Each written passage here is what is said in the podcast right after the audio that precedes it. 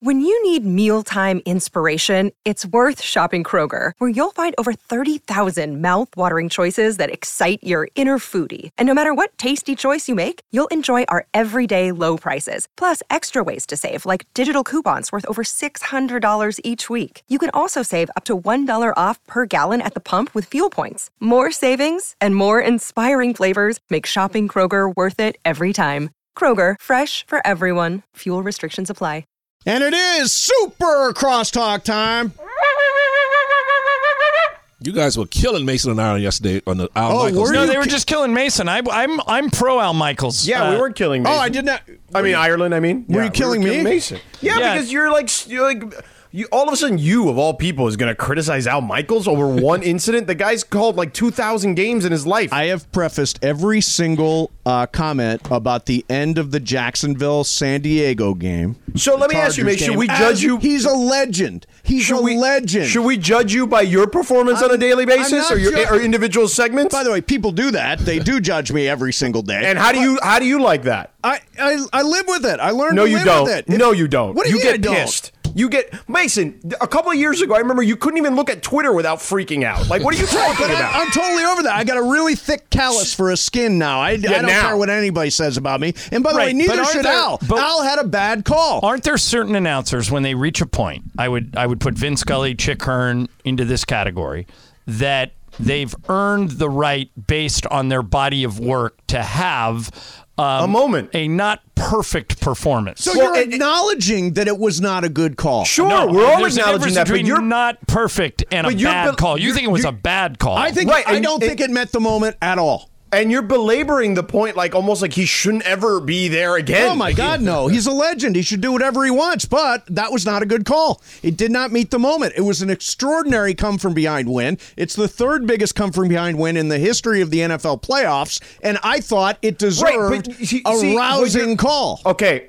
John and Michael will understand this and you won't. Just because it was the third largest call or comeback in NFL history doesn't mean that the individual moments were great during the calls. You know what I'm saying? Like, that's the difference. John, am I right? Like, you can have a great comeback over totality, but you're calling each action on its own merit. You know what I mean? And like, so Mace, that's the difference. It was a field goal.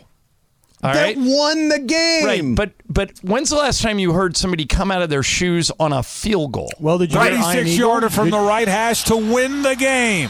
This is the Jaguars guy put it down. Riley Patterson. Cook puts it down. Patterson's kick is up. The field goal is good. Good. That's meeting the moment. But that's that's a local Jacksonville guy. Like, what do you want him to do? Wait, go listen to Ian Eagle's call because he did the national radio and he's not associated with one of the two teams, and hear how Ian called it and the excitement that he built. But Mace, listen, you're fine. He's entitled to an off day. Right. I'm saying it was an off day. No, you're not afraid. Well, according to you, he's not. According to you and Greg, he's not, because he's basically like he can never call a game again. No, now you're putting words into my mouth. I said he's a legend. Mason, you literally asked if you literally were talking about whether he's over the hill yesterday. You did say that. You said it. Well, I was reading headlines that say, "Did Al Michaels lose his fastball?" I mean, I'm reading other people's headlines. So, what is your take? Is he? He's a legend. He should call again. He should call games all the time. More Al is better, but that was not a great call. That's my position. I think Al has taken all the heat, but let's think about it for a second. You're NBC. Yeah. You have worked with Al Michaels for all these years. Yes. When you are working out a broadcast, you do it in the preseason, not in the wild card game. So for them to not have gone and gotten Kirk Herbstreit, who he's worked with all season long, obviously they couldn't do anything about Collinsworth because I think they had the game after. You know, they had the Cincinnati-Baltimore game afterwards. Okay, it wasn't afterwards. The Cincinnati-Baltimore game. Well, I think it was the game after. But no, it was the next day. Yeah, hold on the Cincinnati-Baltimore game, because here's a call. And again, this is... Is it a field goal? No. Because then you're comparing apples to oranges. No, it's a 99-yard return for a touchdown. Of course it's going to be exciting, Mike Tirico met the moment. He met the moment in that moment. Right, but it's a 99-yard return for a touchdown. Mace, that's a completely different scenario than a field goal. To cap off a comeback. Mason, how many games have you called in your life? How many football games have you called? No interest. I am a listener, a consumer. You never played the game on him. Matters. Yeah. You don't get it, man. I'm the regular. I'm the guy listening to the show. If you've never called a field goal. And don't want to. I have no interest. Then you have no right to really criticize him. Of course I do. I watch games. He has a right. I hear everybody call games. Of course I have the right to do it. You don't need to have called a game to be able to criticize. But you don't have an informed opinion about what that moment means. Of course I do. I'm a viewer. Yeah, yeah. The viewers are the most important thing. You've never done it before. Yeah, that's a bunch of bullcrap. Let's be clear. I have no interest, have never had interest in calling a game. You're wrong, George. You know what? Bring up Mason's luge call. I want to criticize that. But that was a great call. The luge call met the moment. That's right, Mace, exactly. You should be saying right now, don't tell me that I've never called a football game and I don't know what it is to call a game-winning field goal. I didn't even remember. I had to bring it up. Moments. Wait, Michael, fair or unfair for Mason to rip Al Michaels? I think it's fair.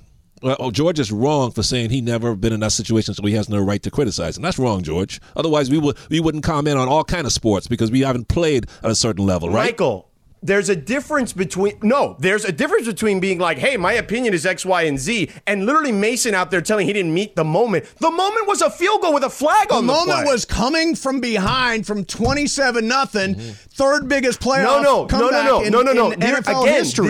This is the difference. The moment was a field goal with the flag on the play. What you're talking about is the totality of the game. That's a different scenario. Yeah, I actually agree with that. Which, by the way, to Al's... Look, Al was stuck with Tony Dungy. Hold on, wait. Let the guy who's actually called games answer for a second. Oh, wait a minute. No, let the guy who's actually watched games answer. We are viewers. We're the people that matter. He's right about that. Well, I will say this, that I would never criticize Al Michaels, but he is being criticized a lot nationally. Right. Ridiculous. Yeah, I agree with you, Cap, but people... The actual thing, what Mason is kind of in the majority here. Most people are criticizing him. You know why, though, John? Because everybody knows that when you hear Al Michaels' voice on a broadcast, it's a big-time sporting event. Yes. Right. And that's what I said yesterday. So everybody has an expectation that Al's going to give you a moment like, do you believe in miracles? Yes. Which is obviously way beyond. It's Jacksonville versus the Chargers. Sure, it's Jacksonville, Cincinnati, or Jacksonville, San Diego, yeah. Yes, so here's the thing. So you don't hear any criticism of Tony Dungy. You don't hear any criticism. He was terrible. And by the way, that's Michael's old roommate from Minnesota. Tony? I like Tony. He was terrible. Tony's not used to being in that position. He doesn't do that. Right, yeah. So where is the criticism for NBC's executive team that put together this broadcast? How do they not get Herbstreit? How do they not get somebody more energetic? Collinsworth. I mean, right. Listen, I'll give you an example, a local example. When Michael was out the other day, John had worked with Trudell, who he's worked with a million times over, right? But I bet you the first time Michael or John worked with somebody that wasn't Michael, it's a bit of an awkward dance, is it not? Is that unfair to say? No, there's... You got to get time to get used to your partner. I thought that was weird for NBC in a playoff game. To throw Dungy in there. Yeah, to throw two guys in there that had never done it. I mean, that's like if Michael missed a finals game and we threw in, like, I don't know, you, Mason, on the LA Lakers broadcast. No interest. You do a great job, Mace. Okay, so big fan of your work. Awesome. Can we do that? Yeah. You guys have blown this into a gigantic thing, which was never my intention. I just thought the call didn't meet the moment. I'm not criticizing Al Michaels and his legendary career.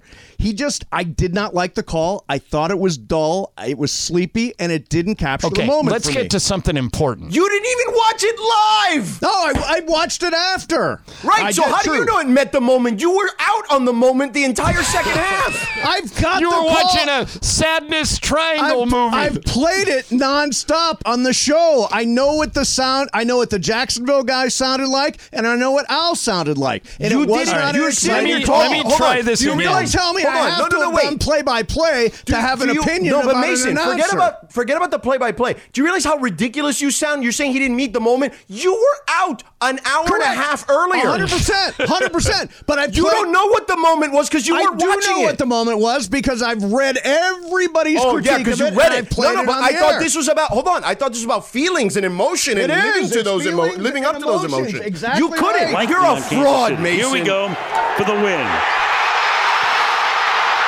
Got it, but there's a flag down. As everybody's running out onto the field. Yeah, it just didn't meet the moment for me. You had to wait to see what the flag was. It didn't meet the moment you didn't watch. You can make the argument that it didn't meet the moment, but if I'd rather hear Al Michaels' voice than anybody else's. Yep. That's right. Now, what? Let's get to something important. Let me try this again. Mason says that a stray cat in his neighborhood is an unacceptable outrage. Well, this is another thing. Mason, for a guy who's so loose and chill and I want to be happy with everybody and I don't want to offend anyone, I don't want to piss anybody off, all you do is complain about your neighbors all the time. Their Halloween stuff, their Christmas stuff. Wait a minute. To be fair, hate the Halloween stuff, love the Christmas stuff. Wait, do you still have the neighbor that puts up Christmas lights year-round? Yes. Okay. I have no problem with cats running around my neighborhood. I don't like stray cats. I don't like stray cats. I think it's hilarious. So you have it's like a whole political thing, too. You're like, I'm opposed to cats from my neighborhood. But what I think is kind of funny is that, hold on. I'm going to call animal control. Are you going to run for councilman in your neighborhood and run on that platform? No more stray cats. Yeah. I don't like stray cats. Mace, but the funny thing is, think about this. You ready? Yeah. So you're a cat and you're out there on the streets, man. And you know, you're ripping through people's garbage and you're looking for fish bones and stuff. And then you show up on somebody's porch at night. Yeah. And they're like, oh, hi, little kitty. Oh, come here. Why do you sound like Cartman? Well, because right now I'm playing with the cat. George. Right, I'm trying to bring the cat close. I'm like, come here, kitty. Oh, hello. Hi, very kitty. Realistic hello. Portrayal. How are you, little kitty cat? Right, so I'm like trying to talk all cute talk to the cat, right? And now the cat's like, yo, I'm out here going through people's garbage trying to find fish bones. You guys... I don't have time for you to derail me from my hunt. Yeah, you guys can you guys let me in? So are you guys okay with stray cats? So the thing is that I feel like the stray cats are like, they're like looking for a home and you let them in and then the next day you're like, go back out. Go do your thing. When you went out and picked up the cat and brought him home, I know what you had good intentions, but doesn't I had a tag and I brought it home. Doesn't that make the cat more likely to show up again because you were kind to it? Damn. There you go. Now he's going to keep coming back to your house. Probably. John's got a point. Yeah, probably. I mean, what if the cat... Especially when Juan gave him food and water. Yeah, Juan put out water. What's your big opposition that people allow these cats to leave their house during the day? He wants a cat-free zone, Cappy. No, I think house cats are fantastic. Stray cats are terrible. How did Ron respond to the cat? Hey, did Ron the dog meet the cat? Ron the dog did not meet the cat. Because the cat's running the streets. Yeah, and Ron's in the house. What if that cat is just, a cat of the night, like a lady of the night. You know what I mean? You never know. What if the cat's working the block? Do you have stray cats in your neighborhood? There is a cat that definitely is always roaming the neighborhood. One specific cat. I don't know who it belongs to, but it's always around. Do you not call animal control if there's a random cat? No, it's not my problem. I don't care. I don't care enough. I don't want a random cat in the neighborhood. By the way, Laura Romo. What is a random cat going to do to you, though? I don't want it messing with my dogs. I don't want it messing in my yard. I don't want it messing in my garbage. I don't want anything to do with the stray cat. Mason, could this be it? Laura Romo texts, guys with cats equals... deal breaker. Well, no, she's wrong. Lindsay, why is she wrong? I'm not. Oh. Don't tell me how wrong I am. It's a preference. Okay, yeah, that's her preference. I disagree completely because I feel like guys with cats have a more sensitive side to them. You have a dog, don't you? Where's Chewy? Do you have a cat too? I did. My cat died, remember? And Mason made fun of me for it. Oh, no. I have no problem with people having house cats. Oh, now we know. Mason is anti-cat. That's the problem. I'm anti-cat. Not a big cat guy. Yeah, I'm anti-cat. I mean, I'm all dog. I'm not cat. No. I have dogs and cats. Yeah. I did. But Michael agrees with me. Like, Momo has a 78-year-old cat in her house. I'm like, good. Laura, I want to get... house. It's not running the streets. A guy with a cat probably also has a man bun. Laura, I want to get to the other text you sent. Do you mind if I read it? Yeah, that's fine. Okay. Neighbors suck. I swear, I think my front neighbors are hookers. Yeah, I really do. There's weird noises all the time, music's blasting. The girl, listen. Cappy and I will investigate that for you. Do you have their number? Yeah, right. No, why would I have their number? Strange guys, strange cars pulling up, guys going in and out. You're supposed to call them sex workers. That's like the politically correct term. Yeah. You know. Yeah. Wait, isn't sex workers offensive? No, that's what they prefer to be called. They prefer to be called. Right. Yeah. I mean, I don't judge people's struggles. There's no sex workers in my neighborhood. You guys got all the fun stuff happening to you. Dude, Michael's house, he doesn't even have neighbors. He's got a compound. Exactly. That's right. Sex workers and kitty cats. This is a weird crosstalk. This was great. It was the best one we've done in months. It was very animated. All right, you guys, what do you have today? I'm out of gas now after that. You guys are nothing left. You guys are walking up to the Laker game, right? So you're on until 6. Yeah. Okay. So we have Sliwa on. Sliwa's going to do. We have Slee on the spot. That's our fun segment we do with him every time. All right, now here's Michael to give us a preview of Slee on the spot. Hey, Sliwa, how's it going? What'd you do today? Well, I'm just here at the Laker game getting prepared for the Will you stop show. Making you know fun awesome? Of my friend Alan Sliwa? I just thought of a great idea. You know what we need to do, George? We need to get Sliwa on the spot into the mix for best bit on the Mandy's. Sliwa on the spot? Because even though Sliwa doesn't win a Mandy, he wins one on our show rather than for his. Oh, that did you hear them the other day? That would be appropriate. Morales was saying that they spent like an entire segment or two bemoaning the fact that they didn't win a Mandy still. This is like a year later. They deserve a Mandy. We all have extras. Let's give them one. We should. I have two. Yeah, should. Lindsay's got two. We should work really hard behind the scenes to make sure they never win. No. Ever? I want them to win. I don't think we have to. Oh, wow. Rooting for those kids. I did not say anything in regards to that. Exactly. Just saying. Cool. We think they'll ever beat you two guys up for best show? I think it's a rotating trophy. It's a traveling trophy. It's like the NBA MVP. It's like the NBA MVP, although Jokic wins every year. So it's not a traveling trophy right now. Jokic should win this year. He's good, man. He's a machine. All right, guys, we will turn it over to you. And Al Michaels coming on the show today.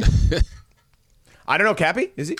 I thought you were doing this today, George. No, don't do that, because you texted me earlier and I said, no, go get him. No, he eats at the same restaurant in Brentwood every night. Just go over there and hand him a phone. There you go. Yeah, there you go. All right. Hey, we're back tomorrow at 1:00. Coming up next for you, lots of stupidity plus Sliwa on the spot. It is the Shadano and Cap Show now on 710 ESPN. Hi, it's Mike Greenberg letting you know ESPN Bet is ready to take you through all the biggest sports moments this spring. The official sportsbook of ESPN has exclusive offers and markets from Scott Van Pelt, Stephen A. Smith, and me, plus many more. From the playoff intensity to finally getting out to the ballpark, there's no better time for sports fans. Sign up today. New users get a bet reset up to $1,000 in bonus bets if your first bet doesn't win. Download ESPN Bet today. What a play. Must be 21 plus and present in select states. Gambling problem? Call 1-800-GAMBLER. Terms and conditions apply. See app for details. This podcast is proud to be supported by Jets Pizza, the #1 pick in Detroit-style pizza. Why? It's simple. Jets is better. With the thickest, crispiest, cheesiest Detroit-style pizza in the country, there's no competition.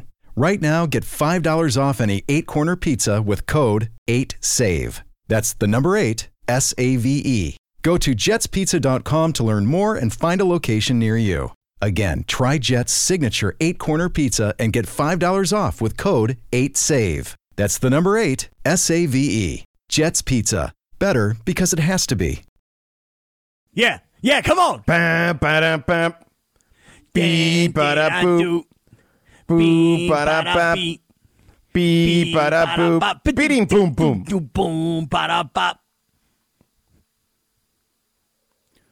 Hey, wasn't Crosstalk brought to us by our friends at Coors? Sure was. Coors Light, keeping Southern California chill all season long, whether you're ranting and raving about Uncle Big Al and his call on the football game, or you're talking about somebody's kitty cat walking the streets.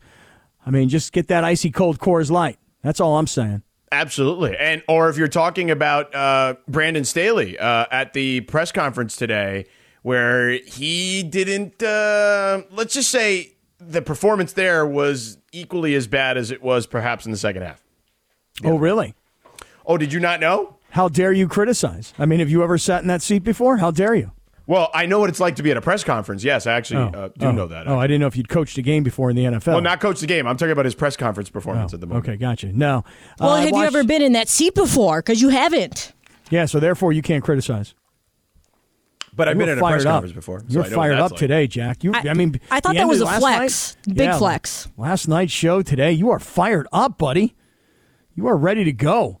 Well, you know what? We've been starting these shows and we play patty cake, and it's like enough of that. That's not what these shows should be like. Enough patty cake. No patty cake. No patty. You know the only patties I like? Patty melts, okay? Whoa. Oh, that sounds good. It is delicious, actually.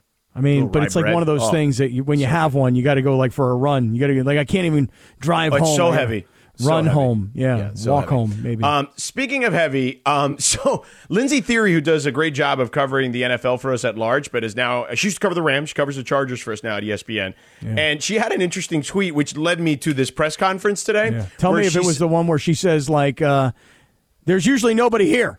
Right. Basically, there's only usually like 5 reporters here, and now there's like an assembled media like here today. You know why, George? You know why? Because the sharks could see the blood in the water. You know, they were circling. The waters were chummed.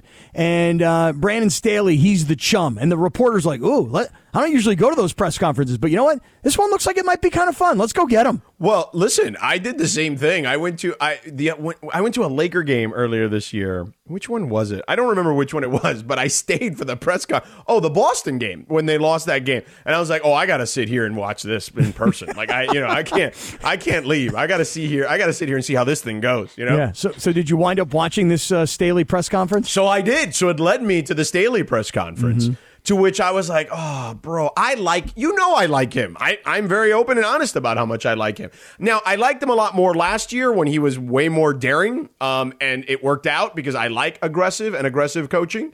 But he has kind of gone against his previous behavior, which I didn't like. But I still like him. I still think he's a good coach. Why?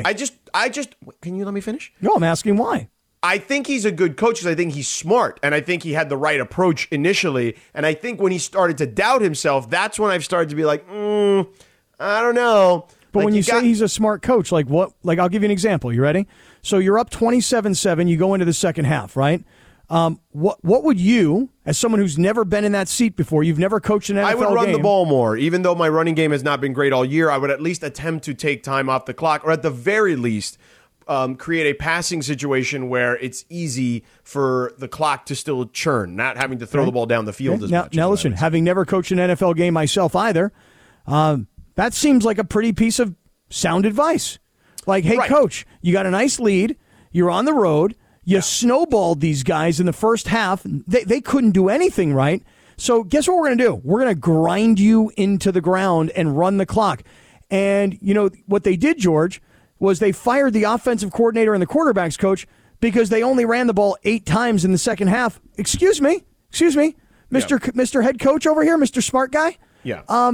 If you're so smart, then why don't you go say to your offensive coordinator, hey, moron, run the ball. Okay, we didn't need the moron part, but nonetheless, I'm in character at this point. You know what I mean? I clearly, I see. But what I would say to you is this: is while I have never coached an NFL game, I've never coached a college game or a high school game for that matter. I have talked to plenty of coaches who have over the years, like you. So I have had that conversation about game situations before. And, you know, based on other people's expertise and me being able to relay it, which is part of this job, I feel somewhat confident at times to have that conversation. But nonetheless, it led me to this press conference, okay? And at this press conference, he was being grilled, okay? Like, just grilled. And let me ask you this. Go ahead.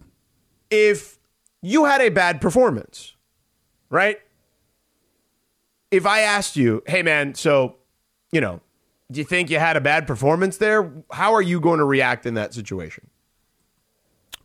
Depends. Am I realistic or am I complete egomaniac? It's up to you, like how you want to react. I don't know. If I'm a coach and what happened to the Chargers happened and I'm the coach, pretty bad performance.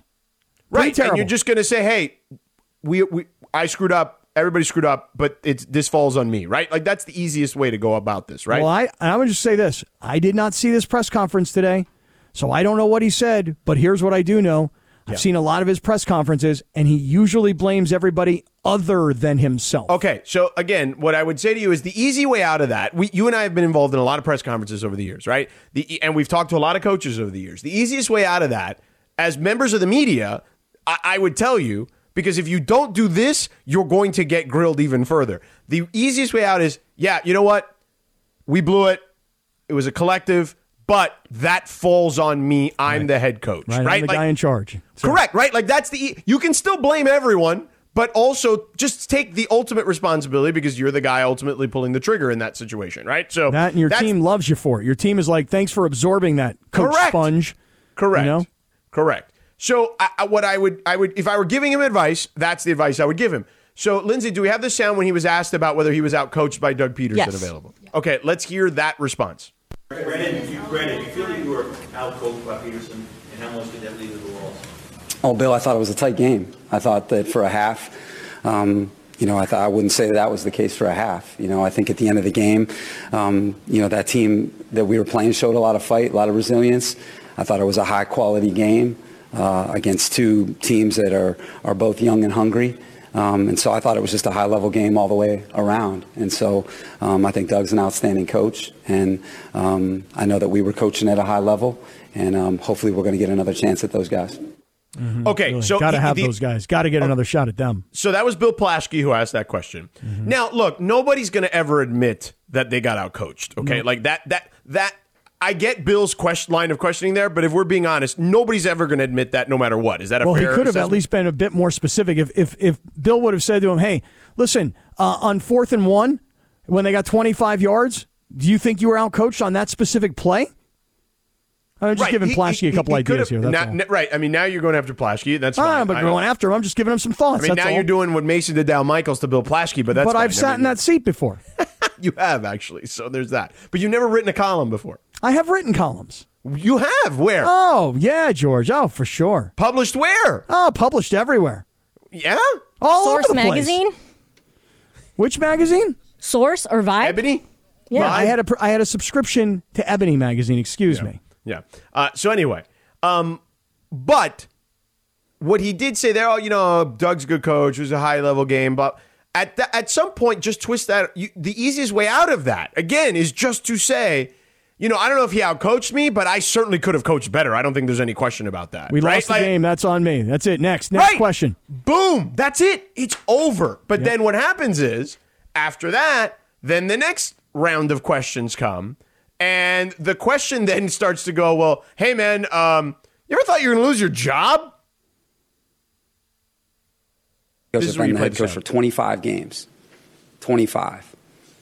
And that is the first time that a lead like that, all right, has happened. And we're the team over 2 years that have come back. We're the ones that have made the comebacks. We're the ones this season that had to fight to come back, to scrap. And so when I say it's different, it is different, because – if it were the same, then we wouldn't have made the postseason. We wouldn't have, at 6-6, won 4 consecutive games to earn the top wild card spot. There is progress being made within our football team, and you can see it, because the team that we have right now is a much different team than we had a year ago. And so what I would tell the fans is that I'm just as disappointed as they are, but I'm really excited to get this process started, because just like last year when we made a lot of big improvements in our football team that gave us this chance to compete for a championship, I know that if we keep making that type of progress, then we'll consistently be there at the end. Mm. I love the youthful optimism, you know what I mean? You're really not in a different position. The difference is last year in Game 17, you found a way to blow it against the Raiders and didn't get into the postseason. This time you took a cross-country flight to give up one of the biggest leads in the history of the NFL postseason. So you're out, and your quarterback's got 3 years and one playoff game and no playoff wins to show for it. And so you're in the same spot you were in. Same spot. Yeah, I mean, the growth, I would say, is incremental. I don't want to completely dismiss that, but I would say that perhaps had he made different decisions, and again, I'm saying this as someone who's been a fan of his work, perhaps had he made different decisions, they would have gone further, is the point. Yeah, he's one of these guys that's always trying to talk his way out of everything. The way to do it is study the film, coach. Go watch Belichick at a press conference. It's real simple. Well, I don't know if you need to go that route either, because that's kind of annoying too. But if you're just going to talk in circles and no one's ever going to listen to or believe a word you say, you're one game better. Or you could just be honest, and you could be honest when you're asked the question about, hey, did you think you were going to lose your job? And be like, hey, man, you know what? The NFL stands for not for long. Most coaches don't last forever. I got to coach. Be true to myself as a coach, and do what I think is best, and let the chips fall where they may. Or be really honest. I mean, be really, really honest, George. Like this: hey, coach, did you ever think you were going to lose your job? Lose my job? Do you know who I work for? These guys are not going to fire me. I'm cheap. I'm controllable. I'm like their puppet. They're not firing me and firing my assistants and paying us out and then hiring new coaches. No, I didn't think I was going to get fired. You know who I work for. Be honest. That's all. Yeah, I don't think that was ever going to happen either. All right. Oh, okay. So I just felt like for a guy who has been supportive of him, I feel like he did not do very good work today either. So, all right, coming up next, the Niners may have a bit of a conundrum on their hands, Cappy. I'll tell you what that's about in a second.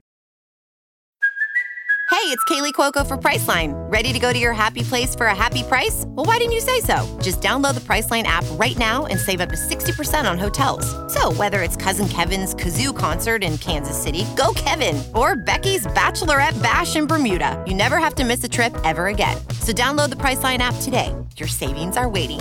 Go to your happy place for a happy price. Go to your happy price, Priceline. And you gave without taking, and I sent you away, oh, Mandy. From shaking. Saludos, my friend. Hello, Barry Manilow. Wonder where Barry Manilow is today. Although I would swear David Lee Roth is Barry Manilow nowadays. Okay. Quite the conspiracy theory, Cap. No, seriously, I saw Van Halen recently. So. I saw Van Halen with David Lee Roth, and I was like, that is not David Lee Roth. That is Barry Manilow. That's what I think. Yeah, well, maybe. But that's just you never know. My own thought, yeah. So, Cappy, yo, before we get into the Niners and a little bit of an interesting quandary they may be in soon, the you wanted to talk about yesterday because you and I went to the game yesterday. We went to a Clippers-Sixers game yesterday. Wait, we did? You and I went to a Clippers-Sixers game last night? We did. We went to the 710 suite, yes. I had no idea. I literally had no idea. I mean, you literally just text me, can we talk about last night? Like, come on, don't do this nonsense. Just what do you want to talk about? Let me explain to you what I mean. George, last night, you and I go walking across the street from the 710 studios in LA Live, and we walk right into Crypto.com. And then right into the 710 suite, which, by the way, if you ever get an invitation to the 710 suite, take it, okay? It's things are happening in the 710 suite. Deals are going down. People are having fun. If you get the invite, go. So there we are last night doing our thing, being cool like we are. And I will tell you right now, I didn't even know who was playing. I mean, I could tell there was a game going on behind me and there was a crowd and the arena was full and people were cheering and stuff. But at no point did I ever watch that game. As a matter of fact, my back was to the game. I was like, yeah, we're hanging out. The tacos are really good. The dessert bar, George, per your suggestion, phenomenal. Yeah. But I didn't even know I was at a game last night. Okay, then what did you want to talk about in regards to that? Well, I mean, I just wanted to make the point that, I mean, when you're doing deals like we were last night. You just wanted to flex that we were in a suite last night? No, not flexing in a suite. Not really flexing. Just the point is, like, you're at a game. There's a game going on down there on the floor. I looked over at the monitor. I went, well, there's Joel Embiid. Hey, there's James Harden on TV. Hey, there's Kawhi Leonard. There's Paul George. These guys are playing down there where I am. And I am not, my back is to that game. I was just no vibe, no energy, man.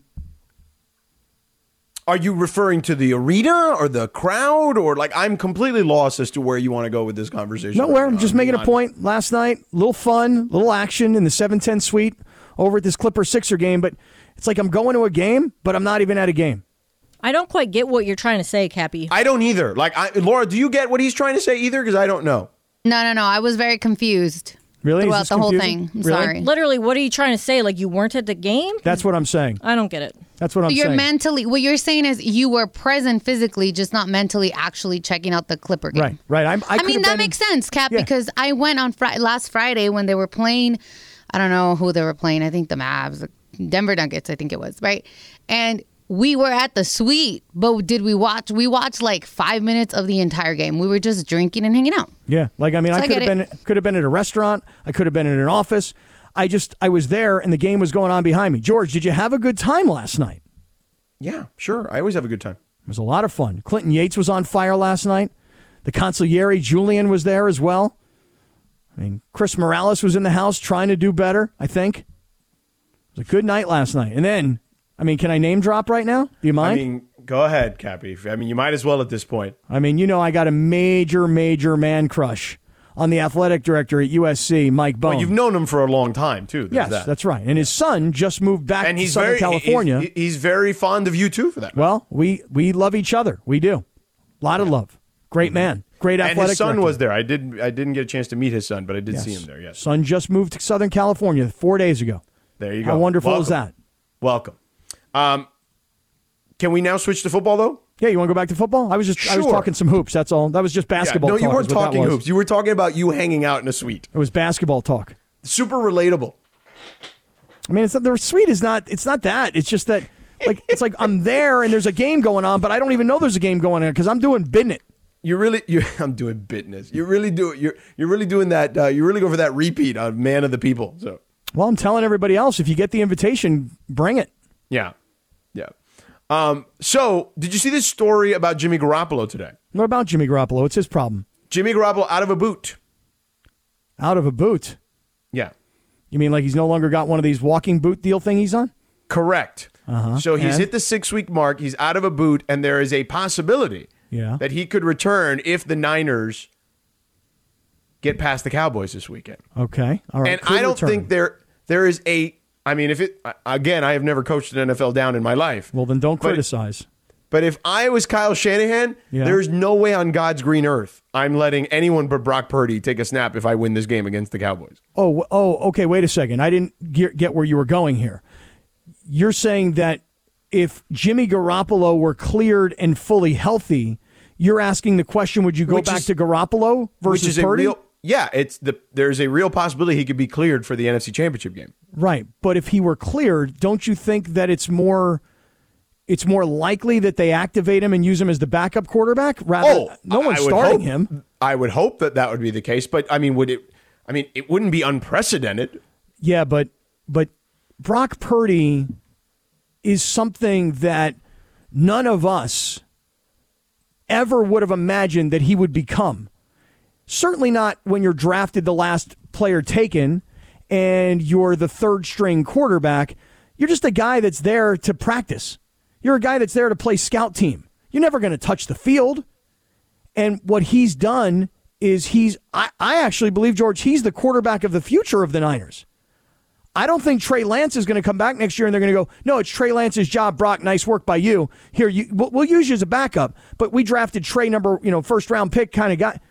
Oh, I think Brock Purdy is the quarterback of the 49ers going forward. I told you he's going to be the new Tom Brady. Well, he's got a lot of Super Bowl rings to win. Well, you don't have to win 7 Super Bowls to be the next Tom Brady. Like, just because the next guy doesn't have to do exactly what the guy did before him. So what does the next Tom Brady mean then? That means he's like the classic overachiever, underdrafted quarterback, like the poster boy for that? Really? You go right to Tom Brady, huh? Well, I mean, he is the poster boy for that, is he not? I don't know. I mean, you're not giving him the Kurt Warner treatment here, huh? Well, before he was a Super Bowl winning quarterback, he was this guy that we talked about being, drafted in the 6th round. Yeah, he was. I mean, Tom Brady is probably the greatest underdog story that people forget ever was an underdog. I mean, well, that outside of dodgeball, the dodgeball team, remember those guys from the movie? Yeah, I don't, as a matter of fact. You didn't watch the movie? Do you really think he's seen that? Come on. A true underdog story, dodgeball. No? No, I didn't see it. I mean, I know of it. I know of the film. I'm more into brainy stuff like Average Joe's, the man Otto, Otto guy. Otto? No, you only know Otto because you saw it like 2 seconds ago. I saw Otto last Friday night. And it's 2004. This movie's like 20 years old. I know. I don't remember Dodgeball well. No, it's 20 years ago. It's not one of those movies that is really ingrained in my memory. It's but it's like one of those cult classics. People love those. I understand. And a lot of people got the reference. Yeah. I mean, don't let me slow it down. Yeah. Anyway. We didn't get the reference about you not being at the game. Well, I wasn't at the game. That was a very strange 5 minutes. I don't know where that was. But I wasn't at the game. Don't you see? I was there. I thought you were referring like you were like levitating or something that I must have missed. Or that. Or you smoked the weed pen or something, Right. Can't pick up those guys. Nobody had you hang out with Aaron Rodgers and have some ayahuasca? Like, what did I miss? I don't know. I mean, is that what happened yesterday? Were your eyes too red? Like, no, they were looking good last night. No, they were looking good. Yeah. So, anywho, you mentioned Trey Lance. Now, I think at worst with Trey Lance, they trade him. At best, he competes with Purdy for the job moving forward, going into next year, regardless of what happens now. I got to think they're going to try and trade him at some point. I really do. Oh, because and I think you know who. Now, Lindsay, do we know? What do the Rams have available? Because I think the Rams should kick the tires on Trey Lance. Oh, I have he's not going to be worth a first round pick in a trade right now. No, he's got very low value because we don't know what Trey Lance is. Nobody knows what Trey Lance is. He was drafted in the first round when people didn't know what he was when he was in college. And he didn't even play that much in college. Right, so now he's damaged goods, and he has no resume of any kind. So he's not worth a lot, but if you keep him around, then Brock Purdy's going to find himself looking over his shoulder, or you may have a disgruntled guy in the locker room.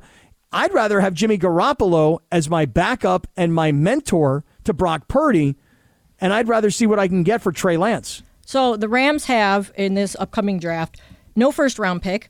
They have 1 second-round pick, 1 third-round pick, no fourth-round pick, no fifth-round pick. They have 3 in the 6, and so on and so on. Like I would consider one, the second or the third, and I would try to see if you can get Trey Lance. Well, I wouldn't say that's a bad idea, because Stafford, you don't know if he can ever stay healthy, number one. And number two, if you're Sean McVay and you're going to be interested in the long haul here, you might be interested in a change of pace sort of player at that position. Correct. And by the way, because they actually did... They were somewhat competitive at times this year, right? Like when they had quarterbacks who were mobile, right? I mean, I guess, but I give my shot. I mean, Trey Lance, that's the kind of guy, at least I take a shot on a guy like that, because every quarterback that McVay has is just the traditional back or drop back type quarterback. Stafford can move, but Bryce Perkins, I thought, did okay. They were in a lot of games. They won a game with him, right? He's okay. Bryce Perkins, all right. He's a all right backup. He looks good in the preseason, right? But my point is that he's a guy, right? But I'm not saying I get it. But what I'm saying is Bryce Perkins fits more of that mold that you're talking about. Yeah, I'm just saying that I would take my shot on Trey Lance, and Trey Lance has a much higher upside than Bryce Perkins, much higher, right? So if you're willing to play with Bryce Perkins. Maybe you develop Trey Lance, granted different quarterback than you do with Jared Goff, but Jared Goff was completely damaged goods when McVay arrived here. Damaged goods because of what happened to him the year before? Right. I mean, literally, I remember having this conversation with Keyshawn and Marcellus, and they were talking about he's going to be the biggest bust of all time at that point. He was awful. He looked like the worst quarterback we had ever seen in that first year. Number 1 overall pick. Right. So, if he did that with Goff, what could he do with Trey Lance? If you put Trey Lance in here for a year or two. I don't know, but it's worth a shot. Listen, I think Purdy's the quarterback of the Niners now. I don't think there's any doubt going forward he is the quarterback. I'd be pretty surprised if all of a sudden they go into training camp next year and they're like, no, it's a wide open competition. No, it should be Brock Purdy, yeah. And wait till he beats the Cowboys this weekend. Yeah, you heard me, Cowboy fans. Oh, Cowboy fans are not going to be happy. There are a lot of Cowboy fans out there, man. I don't care. Bring it. That's fine. Bring it. You want him to bring it? Go. Are you going to put on a cowboy hat and a big old belt buckle and start, instigating like you're Stephen A. all of a sudden? No, Jorge C. Okay. Yeah. Or as Siri says on my phone, Jorge. Yeah. Jorge. But she says, she's like, Jorge Sedano. She doesn't know how to speak Spanish, which, by the way, is going to get me to my next conversation. I'm really pissed off at the Angels. We'll get to that in a second. Keep smiling. Keep shining. Can always count on me. Wow, for sure. That's what friends are for, George Sedano. Do you follow Dionne Warwick on Twitter? She's a great follow. Really? She is? Yeah, she's funny. Dionne Warwick is a great follow on Twitter? She is. You're kidding me. No, I'm not making that up. That's real. I had no idea. Well, now you know. And knowing is half the battle. I'm gonna look her up right now. Dionne Warwick. Yeah. So let me get to, before we get to Slee on the spot here, because we're running behind, so my apologies to Slee. Slee, give me a second, because I'd like you to weigh in on this conversation too, because maybe it's something you guys will talk about tomorrow on your show. So I saw an athletic story today, okay? And it's about the Angels and basically how the Angels really have kind of done away in a large way with their Spanish language broadcast, which, let's just start with the fact that they have the only Latino owner who is Mexican-American. And for that to be the case already puts a damper on things. He's like, bro, if you're not fighting for this, who the hell will? You know what I mean? But long story short, in the story in The Athletic, which I sent to you guys in the group chat earlier this morning, is about their Spanish broadcaster, Jose Tolentino, who's a longtime baseball guy, played in the majors, played in the minors, and he was, a full-time employee at one point. you know, $80,000 a year. This was back in, you know, whatever it was, you know, many, many years ago. And then over time, they made him a part-time employee and paid him like $300 and something a game. And they basically didn't even let him broadcast out of a broadcast booth overseeing the stadium. He was literally thrown into like a closet and like doing it off of monitors. And it's just like, first of all, it's terrible. Like, number one, why would you ever want to do that to any of your products? Number one, right? Like, why wouldn't you give every one of your products an opportunity to succeed at the highest level? And, you know, I don't know how much the station is to blame because, I mean, whatever. It's not, I mean, it is their product sort of, but it's not. I mean, they should take some blame too. But nonetheless, I don't want them to skate. But basically, the Angels have neglected their Spanish language broadcast for so long in a way that's unbelievably alarming. And if you go to my Twitter account, you'll see it there.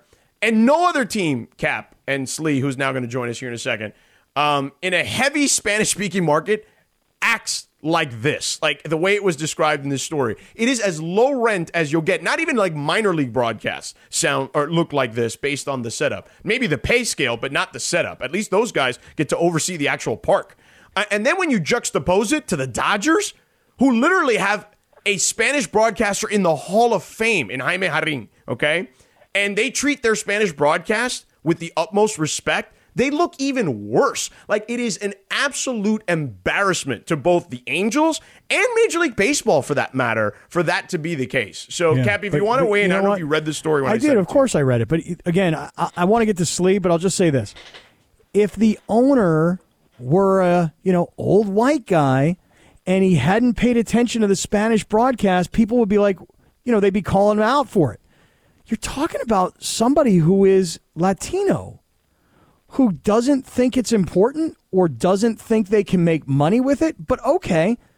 But to mistreat people like I read today, I mean, I got to say, I was pretty disgusted by the whole situation, to be honest. And I'm not even like, I don't have the same passion for the subject that you have, obviously. But, dude, I mean, first of all, you're missing out on a lot of money. That's the first part of it. But to mistreat people like that, not cool, bro.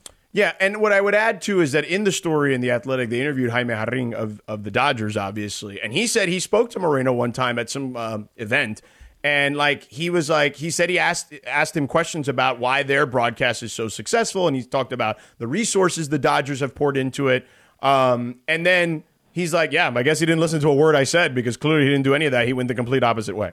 Yeah, it's weird.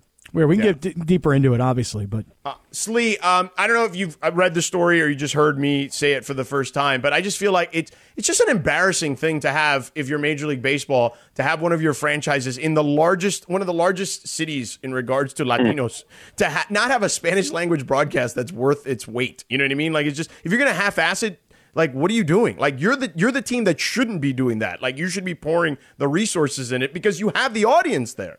How about when they tell the broadcaster, by the way, nobody cares, bro. Nobody cares. Right. They told the broadcaster that. They did. Yeah, no, yeah. It's just a part-time position. Yeah. What's up, Slee? Well, and George, I have not read the story, but I'll just kind of go off of what you just said right there. Isn't that kind of a perfect example how one, let's call them both two separate corporations, how one corporation does their business, how another corporation runs theirs. Like, it's if you had said something like, oh, my gosh, I cannot believe this, but the Dodgers are doing this, it'd be like, yeah, that doesn't fit that organization. That doesn't fit that brand. That doesn't fit. You go to a Dodger game, and they are obviously they cater as much as they possibly can, which they should, to a humongous audience in Southern California. Look at the partners. Look at the – There's a lot that caters towards it, but the fact that you kind of, when you mention it as that being the Angels, you know, in a weird way, I guess I don't want to say that I'm not surprised, but that if there is a story like that coming from some Major League Baseball team, I guess just that goes back to how somebody runs their organization compared to another. It's going to be so easy for a new owner to take over the Angels and do so much with what is, I think, an untapped resource, but okay. All right, yeah. George, we got a lot of time on the air yesterday here on our show. I don't know about a lot. We literally talked about him for like 3 minutes. It was significant because of something that he did. Slee, well, no, allegedly. We didn't say we were alleged. It was alleged that he did. So, Slee, I don't know how familiar you are with this story. So, we were talking about bathroom etiquette yesterday, and your name came up. because I was told by a source who I then revealed to be Mike Trudell, which, because I told him I'm going to talk about it on the air. He said that you are a very friendly guy. Like, every time I see you, I saw you yesterday. You're like, hey, what's up? You came in, you said hello. We chit-chatted for a quick second. You went and did your thing because you had to do like a video thing. And that is you. You are genuinely a very nice, decent, cordial human being. So I was then told that in the bathroom, Trudell was at a urinal and that you tapped him on the shoulder. Hey, Mike, what's going on, buddy? Like, or something to that effect. And, you had the awkward bathroom conversation, and then Trudell kind of like, I don't, because we were talking about awkward bathroom conversations, and he brought that up. So that's how this whole thing came up. Now, I've heard you have a different side to this story. Okay, so Morales mentioned this briefly this morning, and I was like, okay, wait, let me think back here. Okay, no, I do remember Trudell. So the media restroom, as you guys know, there's only one urinal, and the other one is an actual stall. Right. So I went in.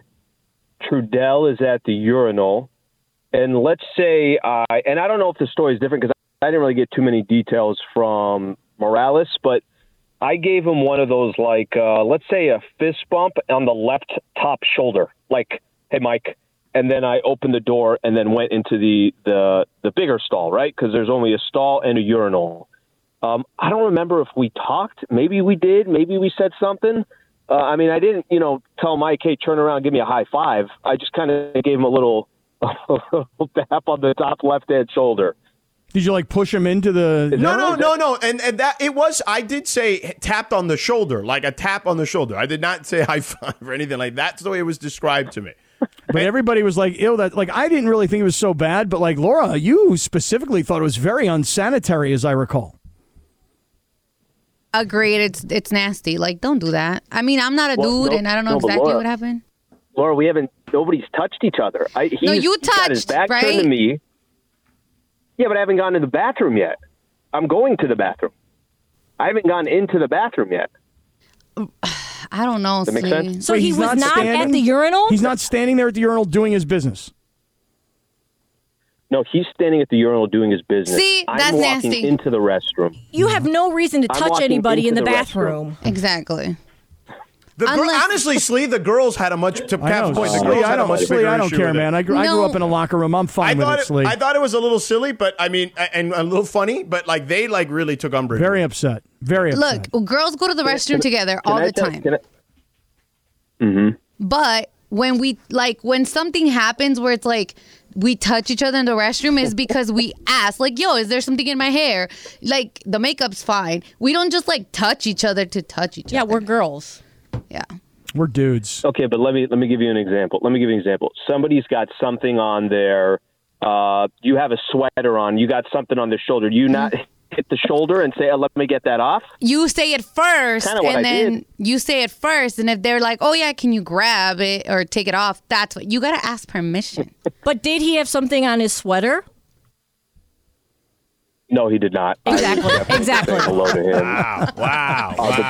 You are under the microscope, dude. It's like an onion. We're peeling back the layers here. I mean, you are on the witness stand right now, Sliwa. Guilty is charged. Well, here's what's great about when Chris mentioned it this morning, I was like, wait a minute, what? And then in my head, I was like, did Trudell just go to George and say, hey, this is... No. That was not exactly what happened.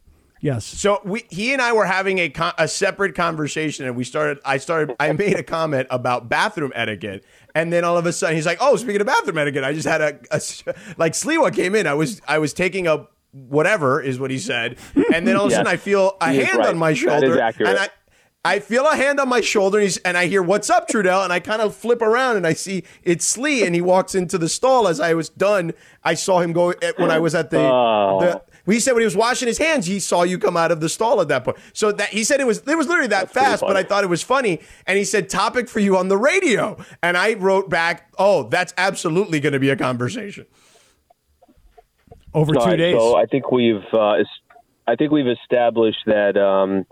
that both ladies not a fan of that, and then maybe Cap, maybe you and I are the only ones that are maybe I won't be given too many dabs on the shoulder in the restroom moving forward. Now I'm self-conscious about it. Now I'm thinking about it. Oh, no, don't do that, though. Okay, I mean, dude, we can hug it out in the bathroom, you and me. I don't care. I'll wash my hands with soap. Cappy will wash his hands next to you. He'll follow you like a puppy dog. You know what I mean? Care. That's pretty funny. I'll hug it out with you right in the bathroom, man. Slee, I have 30 seconds. 30 seconds or less. Okay. Are you wearing another Kings jersey tomorrow, or are the Lakers going to win this thing? No, Bron is going to put up another 48, 11, and 10 like it's just another day in the office. Some role players will step up, and they need wins, George. I mean, it's not even about the Kings anymore. It's just they got to make up some ground in the standings. Yeah. It'll be a tough game. It really will. Sacramento's better than you think, and they put up so many points, but we'll see if they can get out. Yeah, their offense is out of control. They have a number 3 offense in the league this year thus far. Slee, on the spot, you always are a mensch when it comes to this stuff. We appreciate you, brother. Have a great call tonight. Good basketball talk, Slee. All right, fellas. Thank you, guys. Nice basketball talk. All right, guys. Thank you. That's what that is right there. All right, coming up next, Cappy, you and I, let's dive into the NFL a little further. I want to get into all this drama surrounding the quarterback carousel. There's a lot of that.